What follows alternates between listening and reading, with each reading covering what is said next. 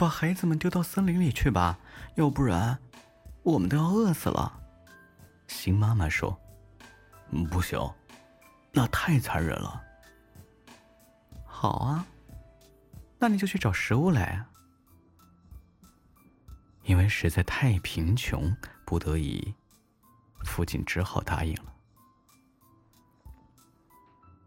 韩塞尔和葛雷特兄妹听了十分伤心。聪明的韩塞尔趁爸妈都睡了之后，偷偷跑到院子里，捡了许多小石子儿放在口袋里。第二天。夫妻俩果然带他们到森林里，韩塞尔便沿途丢下许多晚上会发光的小石子儿，以作为回家时认路的路标。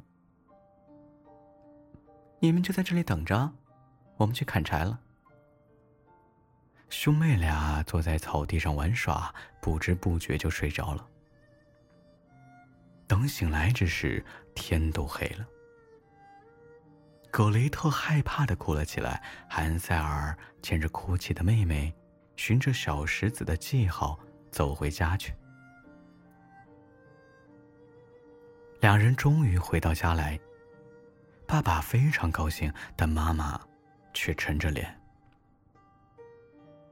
才过了几天，韩塞尔又听到妈妈对爸爸说：“这次，一定让他们回不来。”晚上，韩塞尔想去捡小石子儿，但门被锁上了。第二天，也是同样的情形，韩塞尔只好用面包代替小石子儿，沿路撒下去。没想到啊，面包被鸟儿给吃个精光。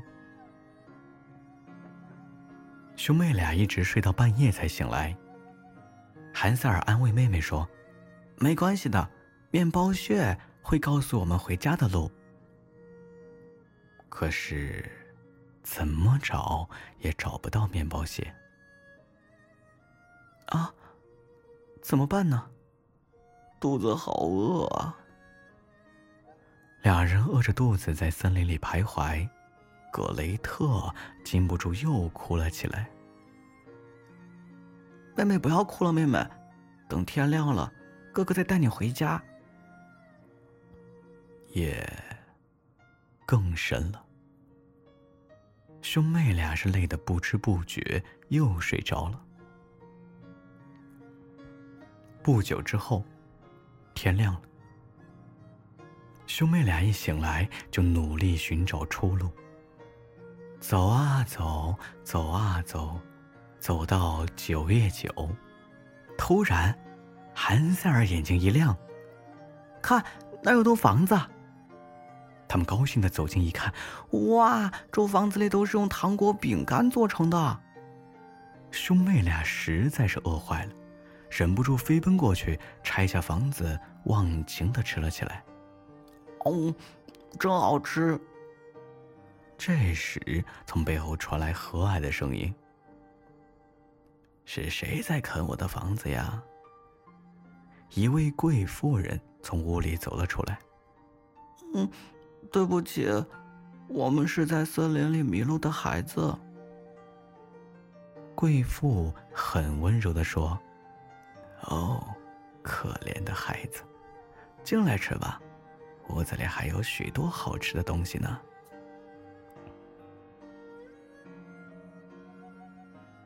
吃饱之后，贵妇人就让他们两人睡在漂亮又舒适的床上。兄妹俩好开心啊！不一会儿便睡着了。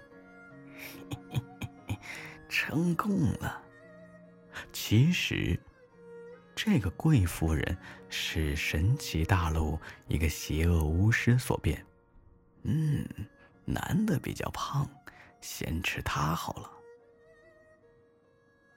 第二天，韩塞尔就被关到一个大箱子里边。把这个端去给你哥哥吃，养胖一些，我好吃它。快去！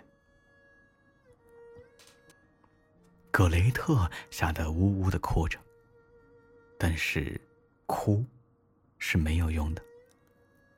邪恶巫师又命令他做各种工作，稍一休息就骂个不停。邪恶巫师每天都会来看韩塞尔，并摸摸他的手指头，看看有没有胖些。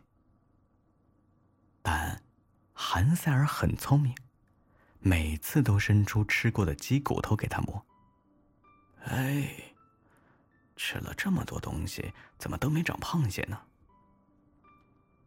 邪恶巫师已经等不及了，叫道：“格雷特，我不等了，你现在就去生火，我今天就要把你哥哥煮来吃了，快呀快呀！”魔女大声命令格雷特，自己也忙着去搬了一大锅的水果。啊！哥哥就要这样被吃掉吗？格雷特望着一大锅的水，伤心的想着：“早知道这样，倒不如一起死在森林里好些。”格雷特心里焦急万分，却不知道该如何是好。你还愣在那干什么？快去生火！邪恶巫师暴躁的喊着。格雷特一边哭。一边生火，一会儿啊，邪恶巫师又叫他：“快去看看水开了没。”这时，格雷特突然灵光一闪，想到一个好办法，或许可以救救哥哥和他。于是啊，他问魔女说：“哦，怎么才知道水开了没呢？我不会呀，你自个儿看吧。”什么？一个孩子竟然连水开了都不会看？难道你在家都没煮过东西吗？没有啊。好吧，我自己看。邪恶巫师走进锅旁，仔细的看着锅水。趁这时候，格雷特使尽全身力气从后面拉了个猛虎撞树，老汉推车。邪恶巫师是丝毫没有防备，就这样掉到热锅里头。哎呦，哎呦，哎呦喂！啊啊，不行啊啊，烫死我了！哎呦，啊呃！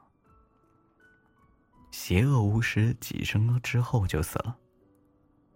格雷特高兴的跑去打开箱子，将韩塞尔救了出来。哥哥，哥哥，母女死掉了！啊，真的吗？哦，真的。格雷特将经过情形告诉哥哥。兄妹俩高兴的拥抱着，韩塞尔感动的说：“妹妹，你好勇敢啊！不，哥哥才聪明呢。”两人高兴的到处跑，在地下室里，他们发现有个大箱子，就打开来看。哇哦，好漂亮哦！原来箱子里装着满满的珠宝和金币。韩塞尔说：“我们带一些回家当做礼物吧。”于是，两人把珠宝和金币往口袋里塞。好了，快回家吧，趁天还没黑之前，赶快找到出路。韩塞尔紧紧牵着妹妹的手，走出了邪恶巫师的房子。哇，好不容易，他们终于走出了森林。可是，一条又深又宽的河却横在面前。而更苦恼的是，河上既没有桥，岸边也没有船。真糟糕，怎么渡过河呢？哇，看，一只大野鸭。河的对岸有只大野鸭正悠闲的游。格雷特喊道：“对了，可以拜托野鸭先生。”于是，两人一起叫道：“亲爱的野鸭先生，拜托您。”载我们到对岸去好吗？野鸭好像听懂他们的话一样，果然游了过来，并载着他们渡过了河。远远的，他们就看到了自己的家。哇，回到家喽！兄妹俩快步跑着。父亲看到他们回来，高兴的张开双手，紧紧的抱住他们。兄妹俩将身上的金银珠宝拿了出来，说：“爸，你看，我们带回了礼物哦。接着又把经过情形告诉了爸爸。哦，我可怜的孩子，以后再也不叫你们离开了。在这期间，爸爸每天过着悲伤的日子，而妈妈也死了。从此以后啊，一家三口又快乐的生活在一起。